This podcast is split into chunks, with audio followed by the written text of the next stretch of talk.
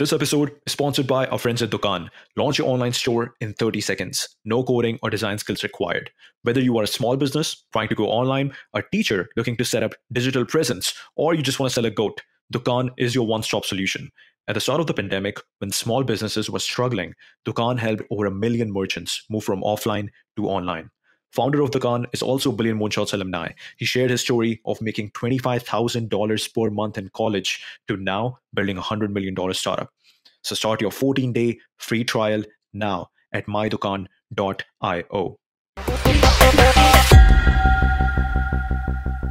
Shank, you graduated from IIT Roorkee, worked at Microsoft in Seattle.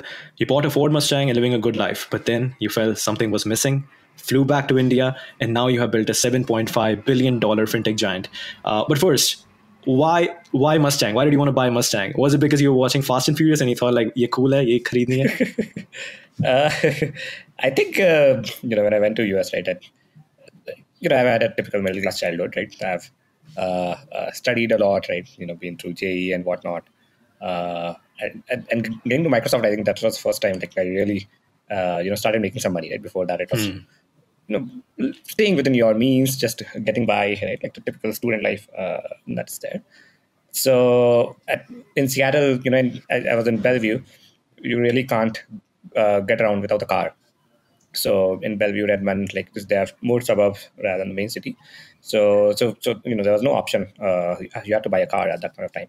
And uh, i think uh, most indians there uh, buy like toyota honda which is like a default preference uh, you know, and I, I, was also probably thinking about the same. Uh, but then, like you know, uh, I had a chat with like you know one of, one of uh, my sort of elder brothers, and uh, he had a very unique perspective that you know, look, uh, like you can always buy Toyota or Honda, you hmm. know, but this this is like one of the few times where you have the independence to, you know, really buy something that stands out and and enjoy it. you know, like you can do more than just just do regular work, right? And uh, and Ford Mustang is, is pretty affordable in US. It's not a very expensive car, and uh, it, it, it appealed to me. So I, I remember like how uh, usually people go around quite a bit, uh, drive different cars, test drive different cars, le- negotiate, and all that. You know, uh, I think I had a very opposite experience. I think I researched, you know, heavily for like two three days. Uh, then I spotted a car. went there, I saw it, and I just fell for it in the first look uh, and I made the payment without uh, without like you know any any negotiation and. And, and the, and the guy there, you know, even mentioned like you know, it, uh, usually people negotiate quite a bit, right? So, so so that was it, like you know, and, and that's how uh, you know I bought a car, and and I think it went. Uh, it, it, it, went it worked amazingly well i enjoyed it quite a bit really loved driving it around the town you know it had a custom exhaust so it used to make a, a lot of noise uh, which was just pretty much unlike my personality. But uh, that's probably one of the very few things I think I still miss about uh, about my life uh, there. Uh, wait, uh, so what car are you driving now?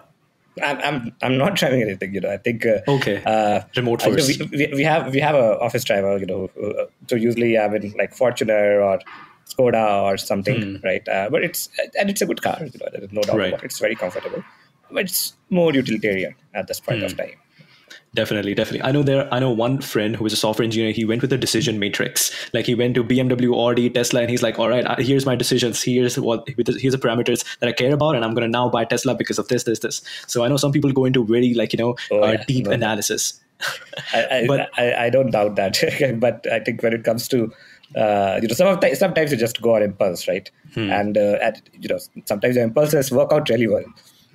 I love Mustang. I love the way it looks from at least from the front. It looks beautiful. Like it looks like a muscle car that you need to have. Yeah, absolutely. Know, uh, you can imagine like a 22 year old guy driving Mustang around town in, in campuses. It used to attract a lot of attention. I you know, I remember like whenever I would uh, go out of any nightclub at 12 a.m. or 1 a.m uh, there would always be some police car tailing me, some cop car tailing me for like two red lights, and also it used to attract a lot of unwanted attention as well. Uh, you know, thankfully I never got a ticket. You know, I think uh, so. You know, I always stayed within the lane, right? So, so to speak. Uh, but uh, but yeah, I think you know, and and did a lot of road trips as well. You know, going to different places right. around, and and had in general a lot of fun with the car. Yeah. So where was your head at when you were graduating? Did you have other paths that you were considering, like investment banking, or were you exploring other startups before that, or other companies that you had offers from? Hmm. So I, uh, I had a low GPA in college, not very high.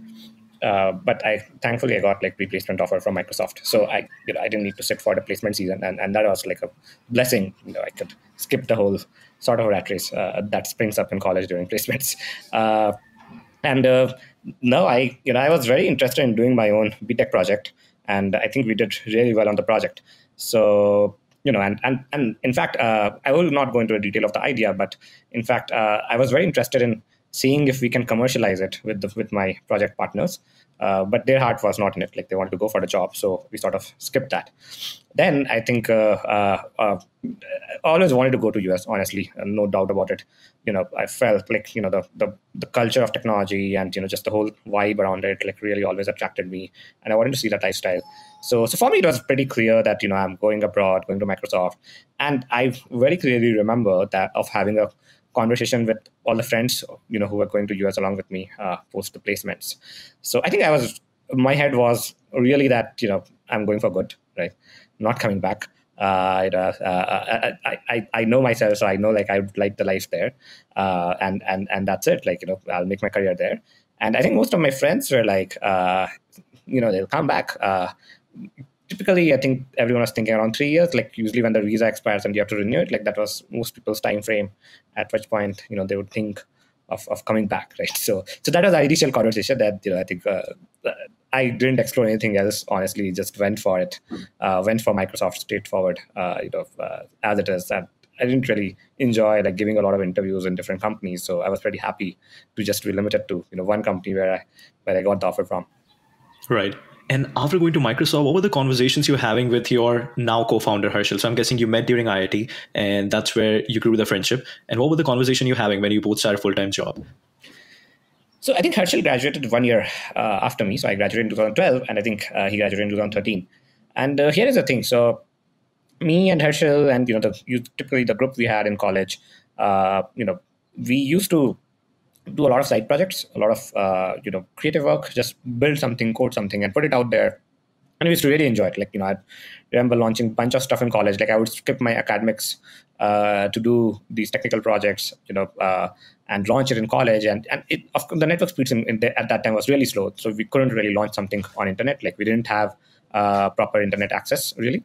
Uh, so so mostly the stuff that we used to build was used in within college campus. Like you know we build like random connection for people within college campus, like sort of a you know pseudo social network uh, for the college campus. And we used to feel really excited about you know seeing seeing people talk about it, use it, and on all kinds of stuff. Like you know we we really pushed the technical culture in college to the next level. You know really made uh, coding and programming pretty cool, you know, uh, and it still continues to this day. The group that we founded, SDS Labs, uh, you know, still running but pretty strong. Uh, uh, but I think I think when I went to Microsoft, you know, I, I don't think we thought about it like that. But uh, I felt like while you know my day job is going on, I'm doing the, the work that is there. Like I still have energy to do something on the side, right? Do some some other work. And uh, I talked to a lot of people. Honestly, it was not just Harshil to explore to build something uh, uh, you know, my other friends there, you know, my my ex batchmates from college. Uh, but Harshil was the only one who responded. Like he was the only one who was keen and thinking like, yeah, like you know, let's let's do something. Like you know, let's just get together, jam over weekend, and create something. And, and that's how we sort of you know got going uh, uh, post college. Like we had a very strong relationship in college as well. But even after graduation, like kept in touch, and we thought you know we can build something on the side. Definitely. Now, how did that happen? So you were you were in Microsoft, and there's a common thread over here that you mentioned that I felt like okay, I'm not using my I'm not using up to my potential, up to my full potential. So how did that feel like uh, when you were working in Microsoft? So let me come to that. So you know, I think uh, at least you know I was there for about two years. Uh, hmm. You know, I think the the first year I really really enjoyed my life. You know, I had the, I had the time of my life. You know, I I I you know started learning piano, playing piano. I started learning social dances like salsa, foxtrot, tango. I used to go a lot to social dances there, and it was a pretty cool scene, like really amazing scene. Uh, uh, and you know, you used to go a lot on trips uh, there, right? Uh, so, so all, all of that I think was pretty good, and you know, made me really happy, uh, especially for a short short period. Uh, and surprisingly, the workload at Microsoft was not like a lot at you know at especially for me like it's i don't think it's like a common experience. Uh, but you know I, I, found it like pretty easy to uh, you know uh, uh, uh go through the routine hmm. that was there right? So i think that after a certain point of time like after probably six months like uh, you know being there i started feeling an itch that you know this is not enough. Like and and and that's when like i started exploring like all the everything in the town driving mustang and all that. Uh, but i think after 12 months it, even that you know didn't satisfy me. Like i continued doing a lot of stuff uh, and i always had time on my hands. Even though i was doing so much stuff uh, you know in, in, microsoft on the side i still felt like i have more time like i can do more stuff. Uh, you know i had a lot of itch. So so that's when like you know i started talking to Harshil and you know saying hey, let's come together and do something post one year. So this is around, around 2013 mid to late 2013 uh, let's do something on the side uh, in a way right? And uh, and that's how and that's how we slowly started uh, working on it so so you know the initial idea that we were working on uh, it was to build sort of a donation portal for corporates in India, you know, corporates and startups in India. So, you know, because we felt the donation culture in US is pretty good. Uh, you know, they, they, encourage you a lot to donate to worthy causes and you can donate to whatever you want. Uh, but I think among the white collar new generation employees in India, like it's not such a common phenomena, right? Uh, our parents, our, our, our, grandparents, like in villages and towns, they, you know, tier two towns, uh, they have a habit of, you know, donating, giving alms. Uh, uh, but like our generation, I think, is still behind on that front. So I think that was the idea for us. Like we'll build something, put it out, help uh, startups and mid-stage companies to adopt it and encourage people to donate. Uh, but after working for like I think a couple of months, where it really got stuck was when we applied for payments.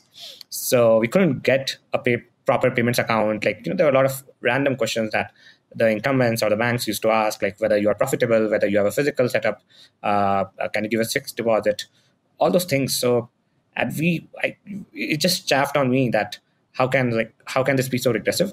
Because you'll have a lot of startups uh, and businesses coming online, and there'll be a lot of startups, you know, starting from colleges, right? Like you have uh, companies starting out of uh, you know garages in US, right?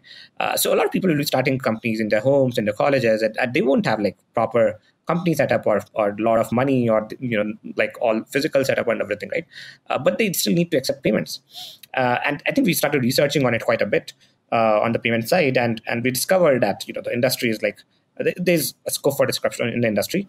Uh, and this is again slightly in the hindsight right? But uh, you know internet was taking off uh, mobile was taking off and i think there was a startup wave happening in the country. Even in 2014 13 14 it was a little visible that this this will become bigger, uh, much bigger than what it was back then, right? I think Flipkart was the huge news at that point of time, but you know the others will come through later, right? So that was a bet on this trifecta of mobile, internet, and startups, right? And we felt like you know at least I felt that as a as an engineer, you know I'm still working uh, you know, and contributing to US GDP, right? So, to the product I worked at Microsoft, I was working in Windows Active Directory product, uh, and, and it's a billion dollar uh, product for Microsoft. It's a, it's a great one. Uh, I felt like you know, as, as a as a student, a student, uh, you know, my whole whole of my IIT education is subsidized by more than ninety percent, right? And I'm really really grateful for the education that I have received and the and the support that I have received in the country. Uh, and I think you can just call it very cliche or maybe anything else, but I you know I felt a very strong pull uh, uh, uh towards India, and and it was very very surprising for me because i didn't expect that at all at least from myself. Uh, you know I, because I, I really thought like i've come to us for good and i won't be going back. Uh, but you know just working for a us company feeling like I, you know i'm not doing the best of my potential uh, you know because because as IITians you are really the top 1% of the country in terms of the potential that you have right? And, and the government invests so much in you and then you know the, all the infrastructure and everyone invests so much in you right? So so at, at, the end of the day the work in us like i felt you know most anyone can do that right? Uh, with hmm. good training anyone can get there. Uh, but if i have to utilize my full potential i need to aim for something better right? Do something bigger. Uh, and everything big starts small you know that's that's like a that's a learning that i already had that anything big has to have begin with something very small and something which is close to my heart something which i'm passionate about. And payments being as it is it's a it, it felt magical to write few lines of code and move money from point a to b. Like it appealed to the engineer inside me uh, hmm. uh, and, and i naturally gravitated towards that problem statement first when the initial idea you know didn't work out right? Uh, and so slowly we started uh, you know spending weekends evenings uh, even days uh, uh, on the payments idea and, and slowly like you know started uh, talking to banks and everyone else to sort of get off the ground. Right. What were your parents saying at this point of time when you sort of uh, resigned from your job at microsoft took a ticket to jaipur i guess and you moved back? I had a very emotional conversation with my parents.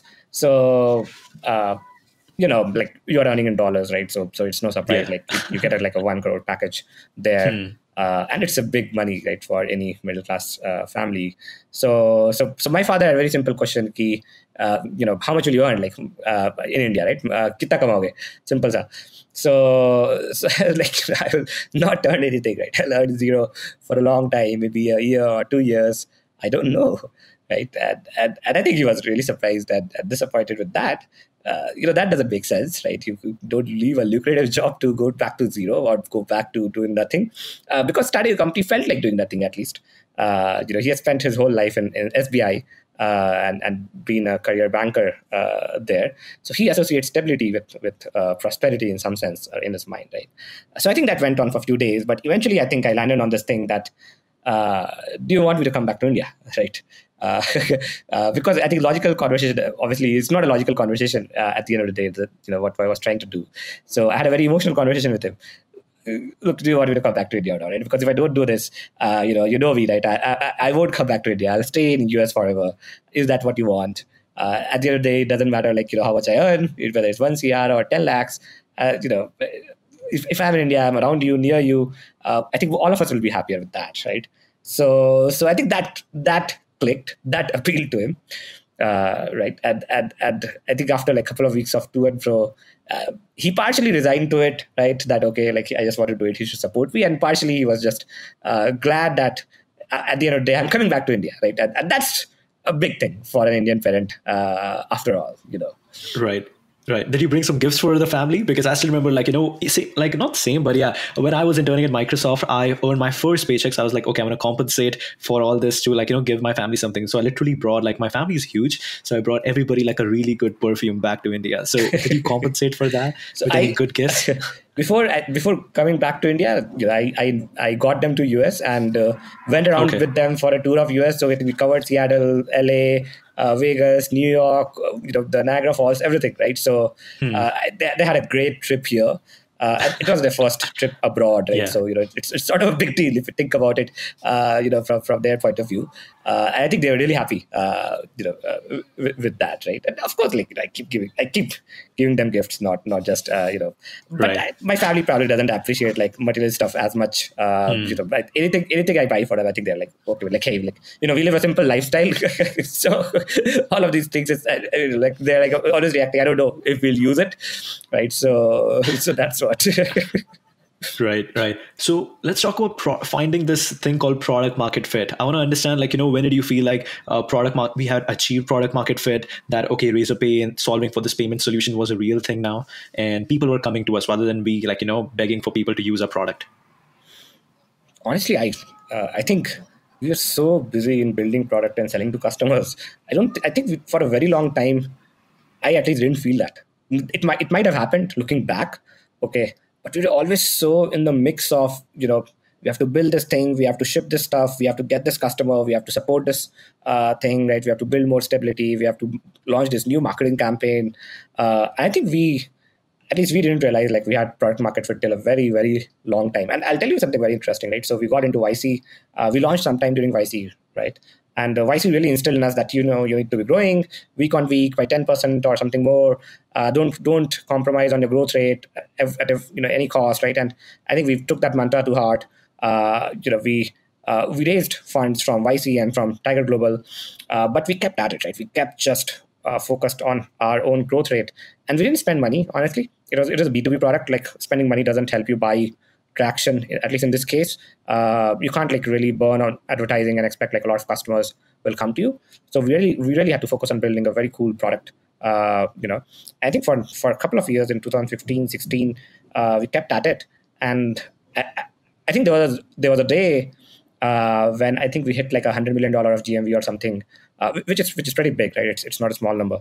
Uh, I think we felt like okay, this is like this has become a big business. Like we are moving, we are moving something like uh, uh, you know 500, 600 crores of rupees in a year, uh, you know, that's that's bigger than you know, any number that we can imagine at least, right? So I think it hit us very suddenly uh, that we have scaled beyond like PMF, and and you know this is a thing now, right? Like this, there's a real business. Till till a very long time, we were just paranoid that. Uh, you know, we shouldn't spend a lot, even though we had a lot of money in the bank. We just need to keep hustling, building products, selling to customers, getting traction, scaling, and just keep monitoring our week on week metrics. There were weeks when we grew like, you know, almost 20, 30%. There were uh, and, and any week where it was like a flat line, uh, thankfully we didn't degrow. But any week where it was a flat line, flat line, I think we would just go crazy and we would just do, you know, like okay, let's just get it back on track. Like let's just figure out like what's not working, uh, talk to more customers, you know, and, and all that, right?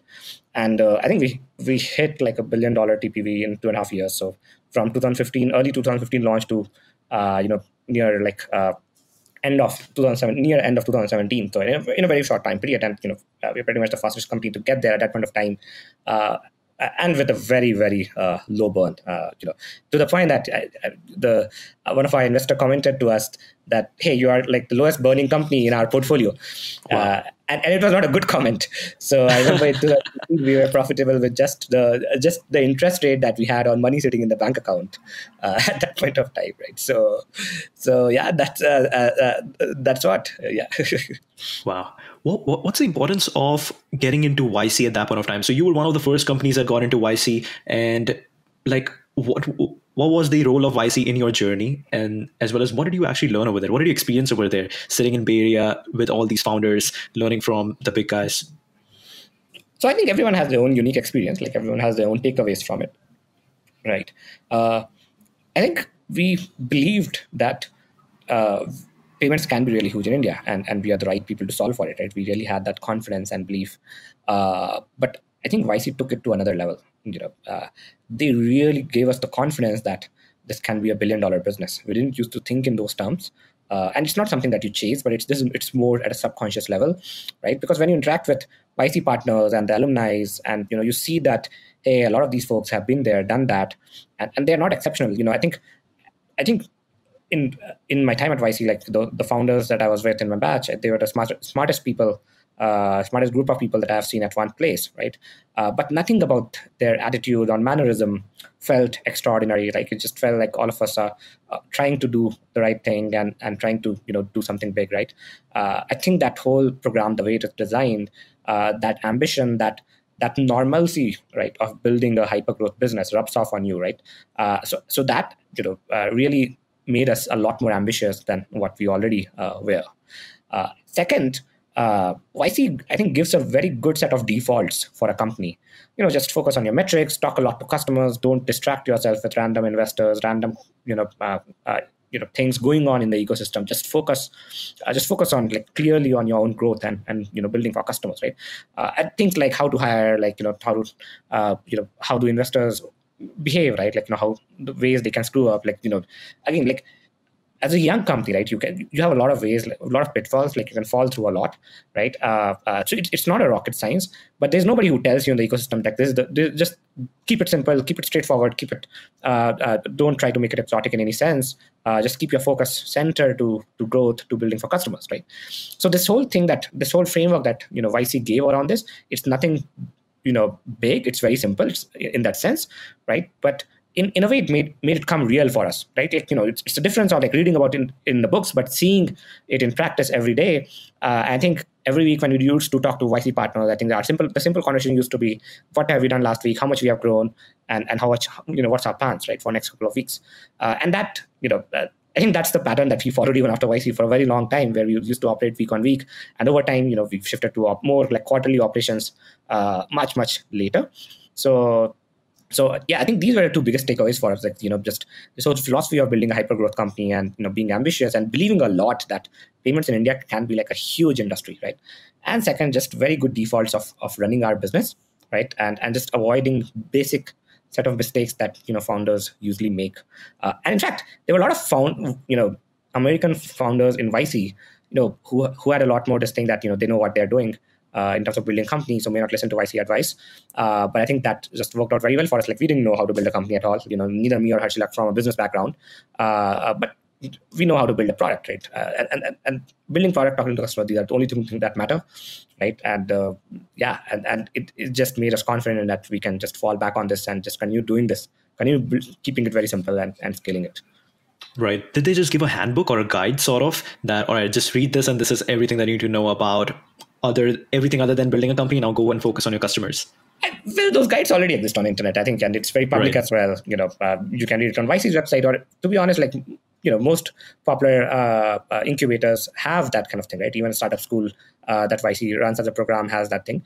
Uh, uh, but I think the difference was just you know getting it reinforced through the partners right because it becomes slightly more specific and also seeing other companies in our group making progress week on week right because that inspires you uh, that you know uh, that fo- makes you focused on your own thing that hey like everyone has their own challenges everyone has a shit show honestly because you know as a startup founder you're often very isolated right uh, but when you talk to five other founders, and it, at least in, within the confines of YC, most startup founders will open up to you, right? Which is more difficult in the broader ecosystem. You would come to see that everyone has similar set of challenges, right? Everyone is struggling with their product market fit, with hiring, with uh, you know getting the next sale or getting the next customer, all those th- similar challenges, right? But at the end of the day, they still keep making progress right so if, if you're not making progress i think uh, nothing else matters like that's what you know you should get uh, back to uh, basically Definitely, definitely. Uh, I'm actually curious. So I wrote, I read this particular piece somewhere that a bank had asked founders Shashank Kumar and Harshil Mathur, both IIT graduates, to make a security deposit of 25 lakhs to service their business loan. It eventually fell on Kumar's grandfather to bail them out. What happened over here? Do you want to share the story? Yeah, yeah. So, uh, you know, when we used to go to banks to talk about to get a gateway license, payment gateway license, right? Uh, it was a very funny uh, conversation. So initially, again, we didn't know about these things, right? So when we thought like we need a payment gateway, we thought, hey, the banks are the ones which will provide payment gateway. So we would go to local bank branches in our cities, Patna and Jaipur, uh, and and we would go to go in you know t-shirt and jeans and uh, ask like the banking folks, can you get get us payment gateway? Right? Mm-hmm. And, uh, and, and the person on the floor obviously has no clue about it. So we were like, okay, can you refer us to your branch manager? And we would talk to branch manager for two minutes, and then he would politely, you know, pretty much throw us out. Like, I, I don't know what you guys are talking about. Like, this sounds crazy. Uh, you don't do this here. Get out, right? I think so. So that kind of repeated on loop for quite a few times. Uh, uh, you know, then eventually we sort of understood that like the local bank branches don't understand about digital payments or payment gateway, and it's usually run in like centralized headquarters of these banks in Mumbai or Delhi and that's where we should go right? So so we search for a bunch of folks on linkedin who are like head of payments head of uh, you know uh, something like that like head of cards and all that. And we would cold message them on linkedin uh, and we messaged a lot of folks. Uh, i think uh, uh, some of them replied right? So there was i think around like 10 to 15 percent hit rate. And we got meetings with them. And and this time now we started going in shirts shirt and jeans from from t-shirt but a lot of so you know these guys are more knowledgeable, but they'll still ask like, what is your uh, background? Uh, you know, uh, how much uh, funding do you have? Right? What is your your you know uh, uh, financial knowledge? Right? Like you know whether you are from financial industry, right? Are like we don't have any of those things, right? We don't have we don't have money. We don't have you know any financial background, right? We don't come from a business family, and and I think that you know it's similar. Like again, they would throw us out, right? So politely, uh, politely, but you know they would show us the door, and you know it, it would stop. The conversation would stop. Anyway, we kept at it. We met a lot of bankers.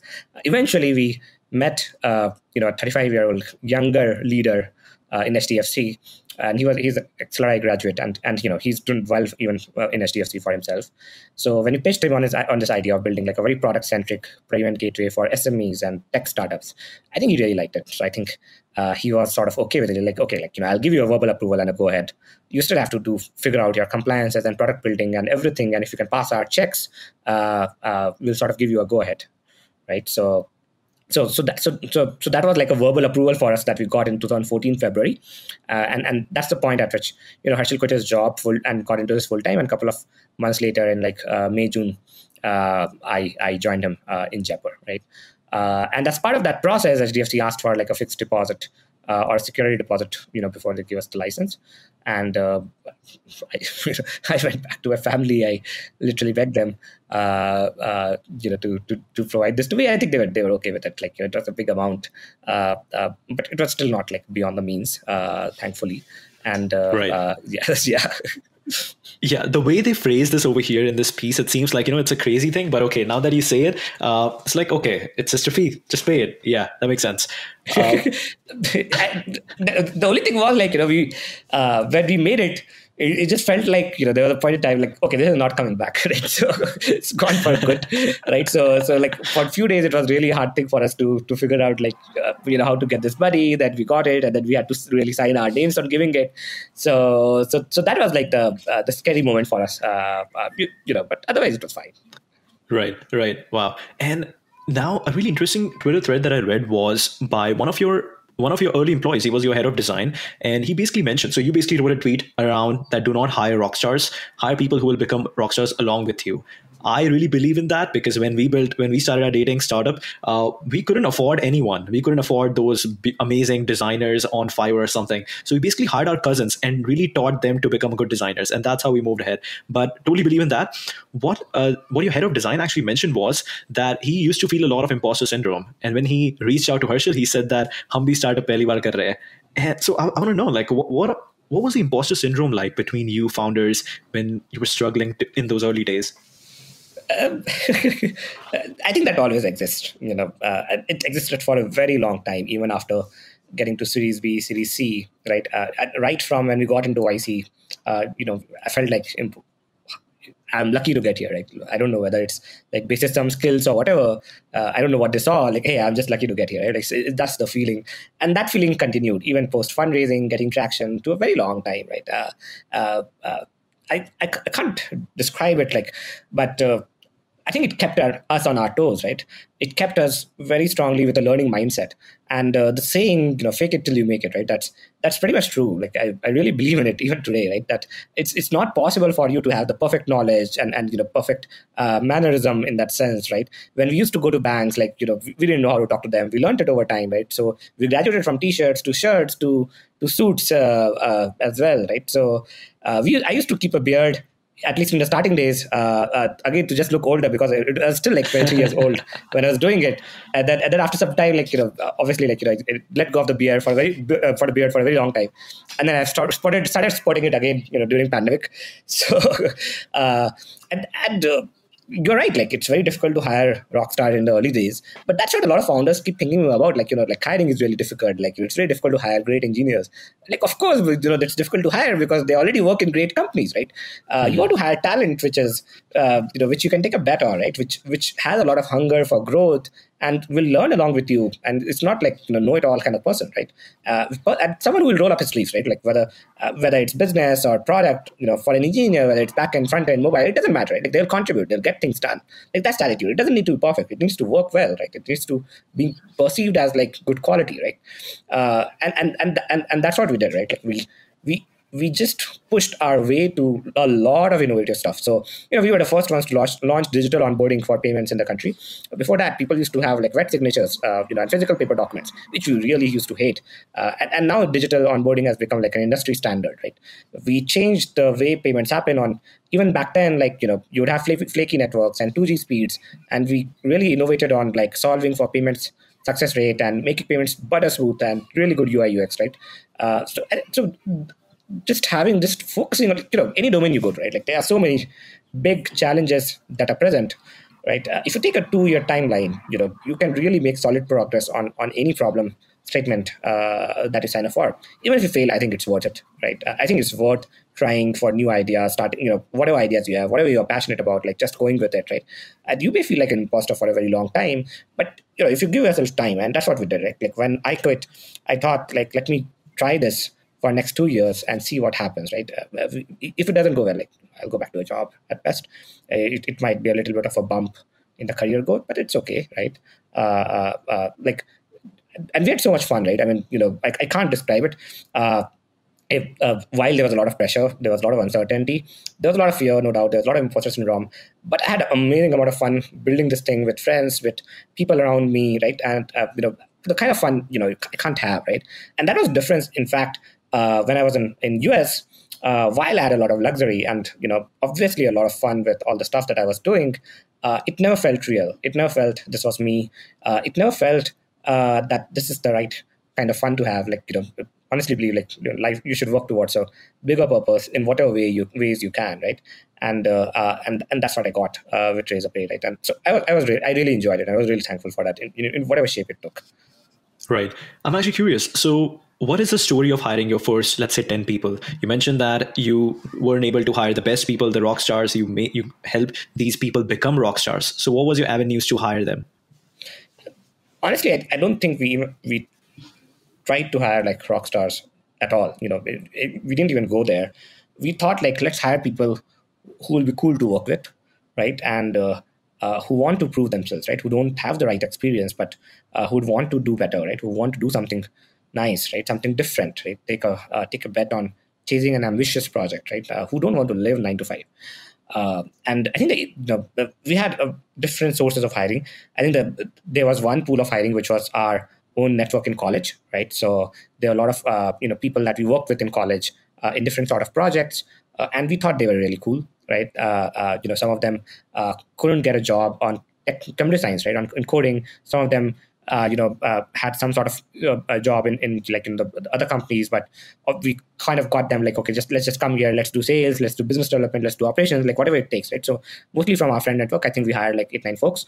Uh, then you know we we hired like our HR head, our sales head, uh, from very diverse backgrounds. Honestly, like there was absolutely no pattern, right? I think what we watched for whether they you know whether we think they have a lot of hunger, right? Whether they can work across domains you know whether like you know working from a house or a room or like non-standard office settings these things shouldn't matter uh, to them right? So our sales head whom we had hired like you know we uh, he used to run like a very large team previously right? And and we had like a very straightforward chat with him that look you know whatever there is there's going to be like a 10x different journey to to what your existing career has been right uh, but if you want to do something crazy, this is the place to, you know, you, you can come along with us, right? And to his credit, he did. Uh, uh, you know, he's a 40 year old guy. Like, I still don't know what he saw in us, honestly. Uh, uh, but he came on board. And we really wanted a guy who was older, like, you know, who had some white hairs, uh, you know, because with, with a lot of customers, we used to come across as, still, you know, still kids, honestly. you know, I think the environment now is obviously very different. Like, people, you know, younger folks have a lot more recognition. But that time, it was a lot more, you know, sort of a traditional thing. Uh, and, and that's how we kept on going, right? So we used to interview people in our bedrooms, in, in our rooftops, right, at the house, right? And, and and that itself was a test, really, whether you were fine with this kind of environment, right? At least for some time before like things, uh, before we get traction, and you know, we, we probably get a better office space, you know, down the line. Right. So there are two strategies. Number one, grow a beard, and number two, hire someone with white hair. no, I, I, not that, but you know, uh, at least we, you know, I used to reach out to a lot of people on LinkedIn. We used to, mm. uh, uh, you know, interact with a lot of people in the ecosystem, right? So I used to meet a lot of people, uh, and still do. Like in Bay Area, when we were there for three, four months, we would have met like hundred people, uh, you know, and built our network. Uh, we got like 33 angels on our cap table uh, when we were back in India, then also like we kept meeting like you know people from the ecosystem in different fields like HR, tech, product, uh, sales, right, and different executives or you know mid-level folks or junior folks, and that helped us cast a wide net uh, compared to uh, you know what we would have been if we were just pursuing like traditional means of recruiting, like you know getting sourcing resumes on our job site and whatnot, right? Uh, and, and and that's the thing. I still think like there's a lot of ta- people talent sitting out there, right, waiting for the right opportunity to come through.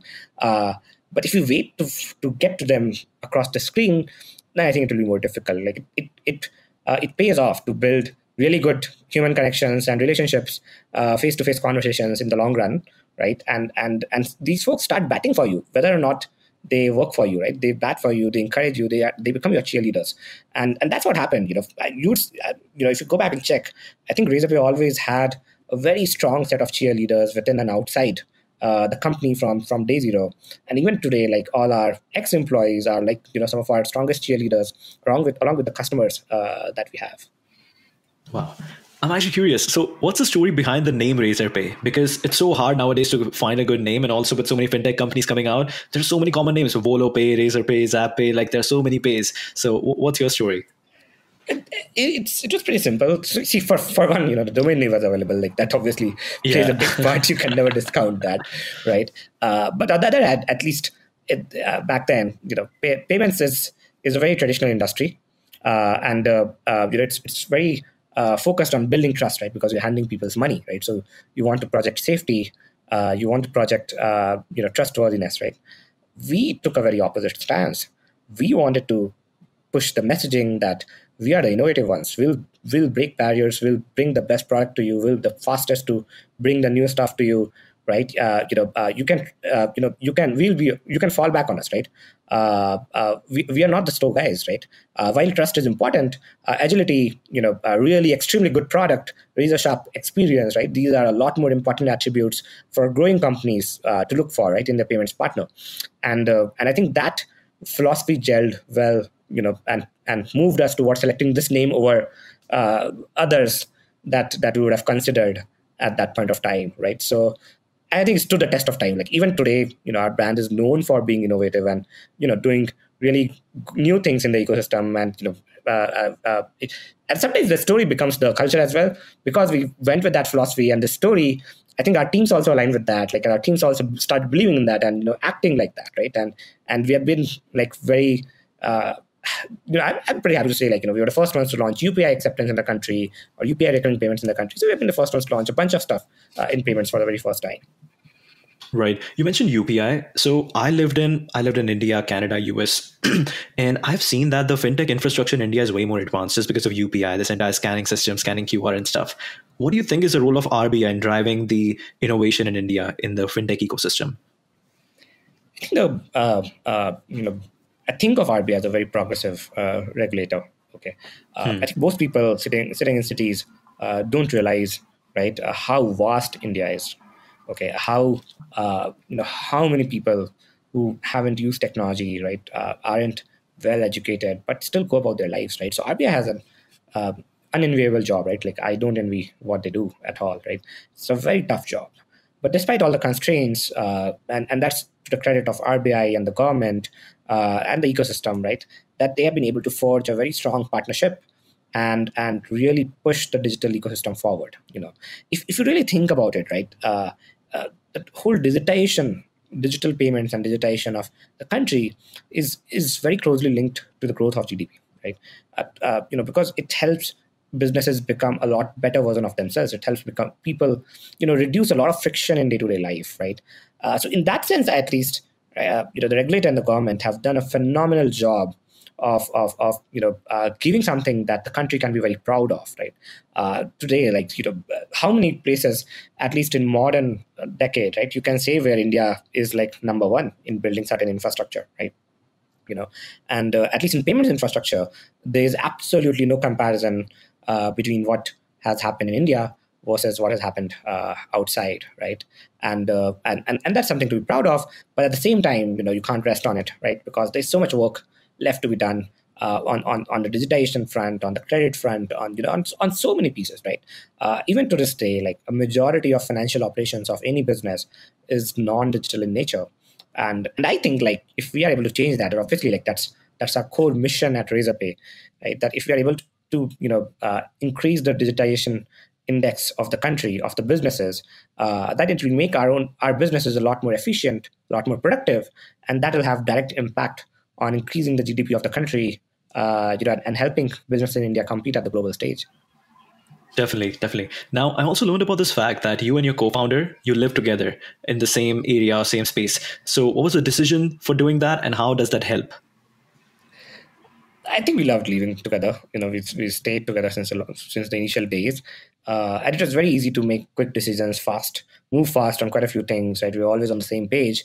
Uh, uh, you know, at, and I think that has sort of continued uh, even till this date, right? So whenever we have any problem, like you know, we, we can always sort of run into each other and discuss things, which otherwise becomes difficult to do when you know you are running your day-to-day stuff on you know on a, on a regular basis, right? So you can sort of fall out of sync with your co-founder. But I think for us, that has stood the test of time, uh, and uh, uh it's helped us being very closely aligned in terms of running the organization, right, and and and doing new stuff. Okay, so as you know, obviously, like you know, we'll we'll move out, uh, you know, at some point and and stay separately. Uh, but uh, I think it has played its a vital role in in ensuring we you know we uh, uh, we are on the same page and getting the company to the stage. I think that makes so much sense because yeah, even with me and my co-founder, we used to be on calls like three to four hours every single day. But yeah, whenever you are together, that's when you would have these crazy ideas. Yeah, exactly. And that was the best thing Yeah, exactly. And and we would we would brainstorm so much throughout yeah. the day, throughout the uh, year, right? Uh, really, right? And and it's okay, like you know, we discard nine out of ten things, right? Uh, but when you really get a conviction on certain good idea, then you can again turn it around, execute it very quickly, ship it out, talk to customers, right? So that whole cycle became very crunched for us and uh, and and you know at least in the early days and, and even now right the speed of execution is can be like a very big advantage for you uh, uh, if you're able to make that happen. Definitely, definitely. Now, I'm curious, like, what what do you think about the growth of tier three and tier four cities uh, in India? How do you think Razorpay, other startups are going to penetrate in, and how are they going to help them grow? The way I think about it, right, is that in in physical world, you know, you ha- you you go and shop in physical shops that are there in merchants that are there right? Uh, you go and exchange goods but you know you usually talk, are talking to someone across the board from you across the uh, you know uh, uh and you're able to build a trust you're able to purchase something very easily right? Uh, but that whole purchasing experience online uh, becomes pretty broken right? Like there are advantages that internet brings which is it removes the barrier of getting customers from just your neighborhood right? You can get customers from across the country and across the world right? And if you look if you if you really see that the likes of flipkart and amazon have have ushered in that revolution right? Where they've gotten sellers from tier 3 tier 4 cities and customers from tier 3 tier 4 cities right? And and be able to make uh, purchases right? And uh, take advantage of the internet ecosystem. Uh, but the way i think about it is that uh, at the end of the day like you know flipkart and amazon are closed ecosystems right? And and they obviously are doing a stellar job, uh, you know. But you know, internet is, is a very open ecosystem, right?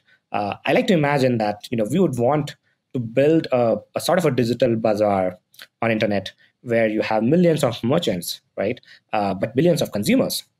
Uh, but you need to build that infrastructure of providing for trust, providing for you know really good uh, payments experience, really good good incentivization for customers to transact online, right? And uh, and and that's a key thing. That's a very difficult problem statement you know uh, because t- till date we are still just solving for payments infrastructure and some of the experiences in building trust on digital payments right? Uh, but to create sort of a digital bazaar uh, where customers can you know easily discover merchants transact there and have the trust that you know they won't get defrauded right? Uh, there needs to be tremendous amount of work that needs to be done you know? Uh, at you know we use we run a lot of education programs right? We run a lot of uh, yeah, you know seminars webinars you know physical events uh, to help bring uh, make the uh, businesses understand that you know you can how they can leverage internet how they can reach customers in different parts of the country how they can set up their web presence uh, you know and, and start uh, getting customers online right? And and it's very encouraging to see the response. Honestly when you know when the pandemic happened that obviously pushed uh, pushed the, the you know accelerated this whole uh, timeline right? Like what would have happened over five years is now happening like over one one and a half years right? So already like you see a lot of smes which have come online in the last two three years and and are, and, and are taking advantage of technology right? And i see that in next five to ten years you know uh, every business has to become a digital business. Every business has to think about how to leverage technology right? Uh, because if they don't uh, you know they, they would fall behind in some sense right? Uh, so that's what i see right? That's what i see in razorpay's role in tier one tier two tier three cities and beyond uh, in helping build this sort of digital bazaar and inspiring confidence in digital commerce right? And helping in the digitization journey of the businesses in the country. Right. Definitely I am really curious how you think about money. What is your philosophy of money now? Now that you don't have to worry about 25 lakhs business loan, now you don't have to worry about all these small things. What are your philosophy of money now? Honestly, I haven't thought deeply about it till date. Okay. Uh, uh, uh, I still don't look at my bank balance, and you know, but obviously, I can say that as a privileged person, right? I don't think like you know I, I can enjoy a very luxurious lifestyle uh, beyond a point like the num- the zeros stop mattering right? So uh, so for me you know I I whenever I think about it deeply but at least the lines I kind of think of is to think about like how what is the best possible utilization of that money uh, for causes or for issues that I'm really passionate about right and I, am not just talking about like you know doing charity or philanthropy, uh, which is obviously like at some point makes sense you know for you if you have money, right? Uh, but also like you know how can you uh, support startups or how can you support entrepreneurial ecosystem in the country and and give it a push, right? How can you support more research uh, and academia and you know making the country a more cutting edge technology center uh, for the world right so uh, so so you know i think these are things that i care about and some of them you know doesn't need to be like you know very philanthropic in nature but more about like you know how uh, how do i you know use the money whatever money that i have in the best possible way to uh, to to make improvements uh, on certain things uh, that I deeply care about and can really bring a lot of impact uh, in the ecosystem. I don't know when I can take time out of Razorpay to really focus on uh, some of these stuff, but honestly, that's pretty much it. I, I, don't I don't have any philosophy beyond this on the wealth part. I'm pretty happy with the money that I already have, uh, and I think more money is not going to change that status, uh, you know, our, our mental state in any ways. Right, right. Like uh, the main like you know sometimes when you ask people about philosophy money what people usually talk about is like okay i don't care about spending on three dollar lattes uh, like you know 200 300 rupees latte or something like that i I care about vacations. I care about like you know experiences, stuff like that. So I was expecting you'd say something like that.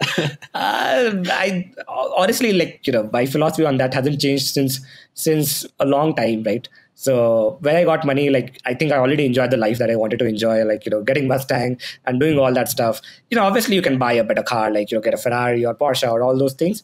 Uh, but none of that really appeals to me. I might still do it, you know, just because I can. So I'm not saying like like I'm you know I'm a saint or something that you know I don't have material aspirations. Uh, uh, but I think that's still play that's still like you know just whatever it is like it's still like momentary happiness uh you know and vacations are important right not not just for experiences right but uh, to really be in a good state of mind, to spend time with yourself, to really enjoy, like, you know, because work every day does become boring uh, beyond a certain point of time, right? But I don't think none of any of those are like really associated uh, uh with money because the fact is that even when I was in college, uh, I could still travel. You know, Roorkee is located really well. I could go to Haridwar, Dehradun, Rishikesh, and travel really, really cheap. Like you know, pretty much like 200 300 rupees a day you know at, at, three four days you can take a good vacation right? So so yeah I, I don't think i associate like actually in my mind like you know uh, yeah you can take like more expensive vacation but the but the role doesn't change. Like at any at, at whatever money you have like you know you can really enjoy uh, and take time off right? Yeah the material aspirations does you know uh, become a lot more that yeah you can you know you can buy a bigger house you can get a bigger car uh, you can stay in like you know the best hotels uh, uh, uh, and yeah, like I, you know, I, I'll do all those things probably, uh, but at a very fundamental level, I don't think those really matter to me at all. Definitely. Now we mostly spend our time or our day either building or selling. How? What do you spend your time on today? Like as CTO, now you don't have like now you have a huge team. Now you can delegate a lot of work. What do you personally like to spend your time on? Hmm. Uh, I think it goes different ways. Uh, a big chunk of time, you know, is, usually spent with people in the company because now, obviously, like we have a lot of leaders running the company. So I'm very invested in their growth. Uh, you know, in ensuring like they have the right resources, they have the right mindset, they are really well aligned with the impact that we want to create, right? The things that we are doing, and honestly, that takes a bunch of time, you know, because uh, you know, at the end of the day, like everyone has their own strengths, has their own challenges, and uh, uh, uh, uh you know, hiring the best people is just one part uh, but making sure that you know they are very well aligned with the mission of the company and uh, they are in the position to do their best work takes a lot of effort right? Uh, second i think is generally like this like i read a lot. I meet a lot of people you know uh, try to have like a very good mental model of the world and the ecosystem and the payments industry and whatnot right? So uh, you know I just like keeping myself updated uh, you know on, on, on day-to-day stuff uh, that's going on right? Honestly these are two major things that goes on in the company. It's very simple. It's, it's, right. you know, it's nothing rocket right. science. On the personal front, uh, you know, I got married like just before pandemic. So I, these days, like I spend a lot of time with my family, you know, and uh, yeah, I, I, I, read a lot of fiction. Uh, I think that's I don't find a lot of founders who still like reading fiction after a certain point of time. Uh, I still love love reading science fiction, fantasy, uh, you know, all quite, all sort of things. Uh, you know, honestly, like you know, uh, history books um, and all those uh, all the sort of things, right? Uh, I and I take up you know the general hobbies and all. Like you know, I took up swimming sometime and and learned swimming. I didn't have know it, so you know, it's a good life skill to have. I still try and go out and right. you know, down, practice salsa sometime uh, and and enjoy that, right? So that's that's the, the general day to day thing, like where my time goes. Right. Uh, I'm also curious. Like right now on Twitter, we see a lot of conversations around Web three, crypto, DeFi. How are you thinking about that? And do you how soon will Razorpay adopt DeFi or crypto? Let's say. I think it's a very exciting technology. You know, there's absolutely no doubt about it. You know, I think uh, it's it's one of the fundamental innovation in the ecosystem, uh, and, uh, and and it holds a lot of potential, right? Uh, but I think it's still very early. Like it's still a lot in the sort of the R and D phase, right? Like we're figuring out like what the technology is. It's still not at a place where you know you see like real world applications of these problems, of you know of these things, right? Of this of the technology. Uh, I think crypto crypto speculation is obviously like you know taken off, and you know this, uh, it, it's overall done well, but it's not a use case that is like well suited for India, honestly. Uh, so we haven't like looked at that direction, right? Uh, I think I, I believe a lot more that when we start seeing some practical applications, right? When when the technology is in a place where it can start benefiting real people uh, you know, and, and not just from a, you know, like you make some money that, you know, it's, it's going up, right? Uh, not that, right? But real fundamental impact on the lives of people, ground level, beyond just, you know, uh, making money through investments, right? That is the point at which I think Razorpay will really get in because we are always focused on what we can do for our customers and merchants and businesses that we serve. And they don't care about like the specific technology that brings those value, that value them, right? They are a lot more uh, pragmatic about the tools that they use, right? So just putting in blockchain is not going to get us like a lot more adoption, right? Uh, and you know, I definitely believe a lot in blockchain, but it has its fundamental disadvantages as well, which you know I think the ecosystem is really trying to solve for, right? Uh, so that's what. So you know, we might not be like the first real first way of innovation, innovating on DeFi and all that, uh, but I think we'll jump in with both our hands and feet uh, at the moment we see that this can really, really benefit our customers and brings in some fundamental differences in the way we do things uh, and build products compared to where we are at today. Uh, but I think that's still like few years away. It's not something that will happen in like next few months, maybe in next few years. Definitely. Customers are definitely very pragmatic about the usage. We recently had founder of Braintrust, which is who are building decentralized talent marketplace. And the founder basically mentioned that, yeah, the big tech companies like Nike, Apple, they don't care if we are decentralized or we run on blockchain. If they're getting good talent, that's all they care about. Absolutely. So they don't yeah. they don't have to worry about all the blockchain. Uh, that makes a lot of sense. Now, how so you are a proper a success scenario of reverse brain drain. So you went to us you came back to india and now you have you are contributing so much to the indian gdp how how are you seeing the reverse brain brain drain effect now? Like what how often do you see that happening? What are the effects of it? Like how are you seeing it around the ecosystem? I think we uh, uh, it's definitely improved from late 90s and late 2000s right? From where it was mm. at. I'll, I'll, share a story with you uh, I think uh, you know we I, I, went for an award ceremony in my college at IIT Roorkee, uh, where I was facilitated along with some other alumni, and uh, and you know obviously like I was the youngest one there. Like most of them was like in their sixties, right? So we had some really cool people. You know, uh, there was like one professor from U.S. Uh, university who's like done some groundbreaking research who had traveled all the way back to Roorkee to receive that award, right? So so I spoke to him and he he really mentioned that you know he's so glad that you know I came back and and said that during his time like there were literally zero opportunities in India in the tech field or in the research field uh, that is there. So that's when it really hit home to me that you know uh, while we might lament about brain drain, but there was a real problem in the ecosystem, right? Like there was a real lack of opportunities of upward mobility uh, for aspiring people uh, in the country. I think that's gotten fixed now, right? uh, it, in last 10 years it's changed now i think uh, you can fundamentally do a lot better in india than what you can in us i think people might still give examples of sundar pichai and satya nadella becoming ceos of microsoft but that's a lottery ticket right? Uh, that's the what people don't realize. That's really like one in millions. That's the odds that used to be probably present in india back then right? There's a lot uh, you know there's a lot more probability for people to you know uh, make a very good impact uh, uh and do amazing work uh, in India now. And I'm talking in aggregates and you know in broad aggregates at a statistical level. There, you know, it, there's no doubt like you know the the advantages that the U.S. ecosystem have, especially if you are on the cutting edge of research, right? but you know, I think we have proven with UPI that you can build world-class infrastructure from India, right? Uh, and a lot of blockages that are there in US in let's just take health for example, right? It's a very difficult field to innovate in. You know, I think so, so, I think US has some of the most mature industries, right? Uh, and, and disrupting them is extremely difficult, and you need a lot of local knowledge, right? Which is probably well suited for you know people who have grown up there, otherwise like you know second generation uh, uh, Indians, right? Like people who have Indians who have like grown up there, right? More like the Indian origin kids, like they they can tackle those things at a more fundamental level, right? But people who have you know moved there from India, right? You know, there's, there's you can definitely like you know uh, learn and experience a lot of stuff. Uh, but I think the India really values uh, the experience that some of these folks can bring back, right? And also, uh, I think you get a lot more opportunities here now. So I can tell you, like you know, the recent uh, head of engineering that we have hired, uh, you know, he was building uh, Aurora database in AWS. So he was literally the engineering head for Aurora database in AWS, and that's the fastest growing AWS product in their history, right?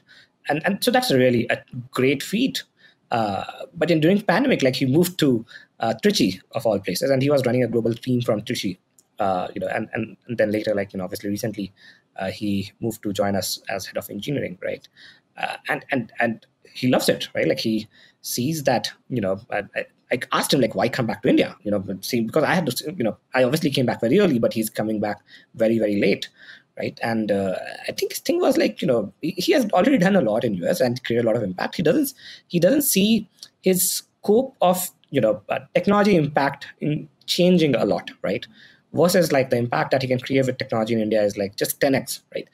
Especially given the state of the country, the delta that you can create in India uh, uh, uh, with the work that you can do is a lot more at this point of time. So, so I think that's the part that got fixed in last 10 years. And uh, some of the people definitely recognize it. So, you know, I think brain drain continues to go on. I think, and I think that's okay. Uh, you know, most of the friends that moved with me to US are still there, right? Uh, you know, they're the ones who thought like they will come back to India, but they're still there, right? So, but some of the people have started coming back, and and I think, I think I'm grateful for that. Like the Indian ecosystem is richer because of the experiences that they bring back. And I think it, they fairly get rewarded as well, right? And uh, while the US lifestyle has its own advantages, uh, you know, no doubt, right? Uh, but you can no longer look down upon the lifestyle in India at all. Okay, at least I don't agree with anyone who kind of has that misconception, right? And and many people have that misconception uh, there, right? The kind of community support that you get in the country uh, both ways from your friends and family uh, you know the care that you get if anything goes wrong or if you know uh, the the, uh, the things that you can do here right? And you know uh, and all the secondary support that you anyways get right? Uh, it's it's incomparable. Yeah. It's it's amazing like you know the lifestyle difference that you can have in india now if, if you're well off right so, you know, and most people obviously are coming back from US are, are definitely well off, right? So, so both in terms of the opportunity as well as in terms of lifestyle, I think India now offers something truly different and differentiated from you know what you can get uh, in in US, right? And uh, I think a lot of folks who come back definitely realize that, right? Uh, and I think we see a lot more success stories around it, including me, uh, uh, who made that leap and uh, you know have been rewarded because of it. Definitely. The lifestyle is something which is a topic we talk every single day because every single day when we are washing our dishes, we remember that in India we never had to do that. so that's, that's, a, that's the right. Uh, but okay, the final question is how does your dad feel today about your decision, about the conversation you had? I'll tell you something. I think even when I came back, I think for the initial two, three years, even when we had got like seed funding and then Series A funding from Tiger, uh, he used to push me that, you know, why don't you apply for UPSC? Become IAS, right? So wow. so, uh, you know, because I'm from Patna, Bihar, right? So, okay. So at least in the in that belt of you know UP, Bihar, and the associated region, right? I think uh, that Lal Batti Wali Gadi, right? That yeah. you know, that red light ambassador is uh, is is really you know looked up to, right? Like you know that that's what people know, really know that oh like this is the thing uh, to to go for, right? So so that's what obviously my father has seen, right. So you know so yeah so the initial two three years that that used to be a conversation for us. And at some point i think he dropped it and thought like okay like you know this is going to be the thing that we'll really do well on i think he still doesn't realize like the scale that we have. He still you know uh, uh, it's hard for him to imagine or relate to like you know what we have done honestly.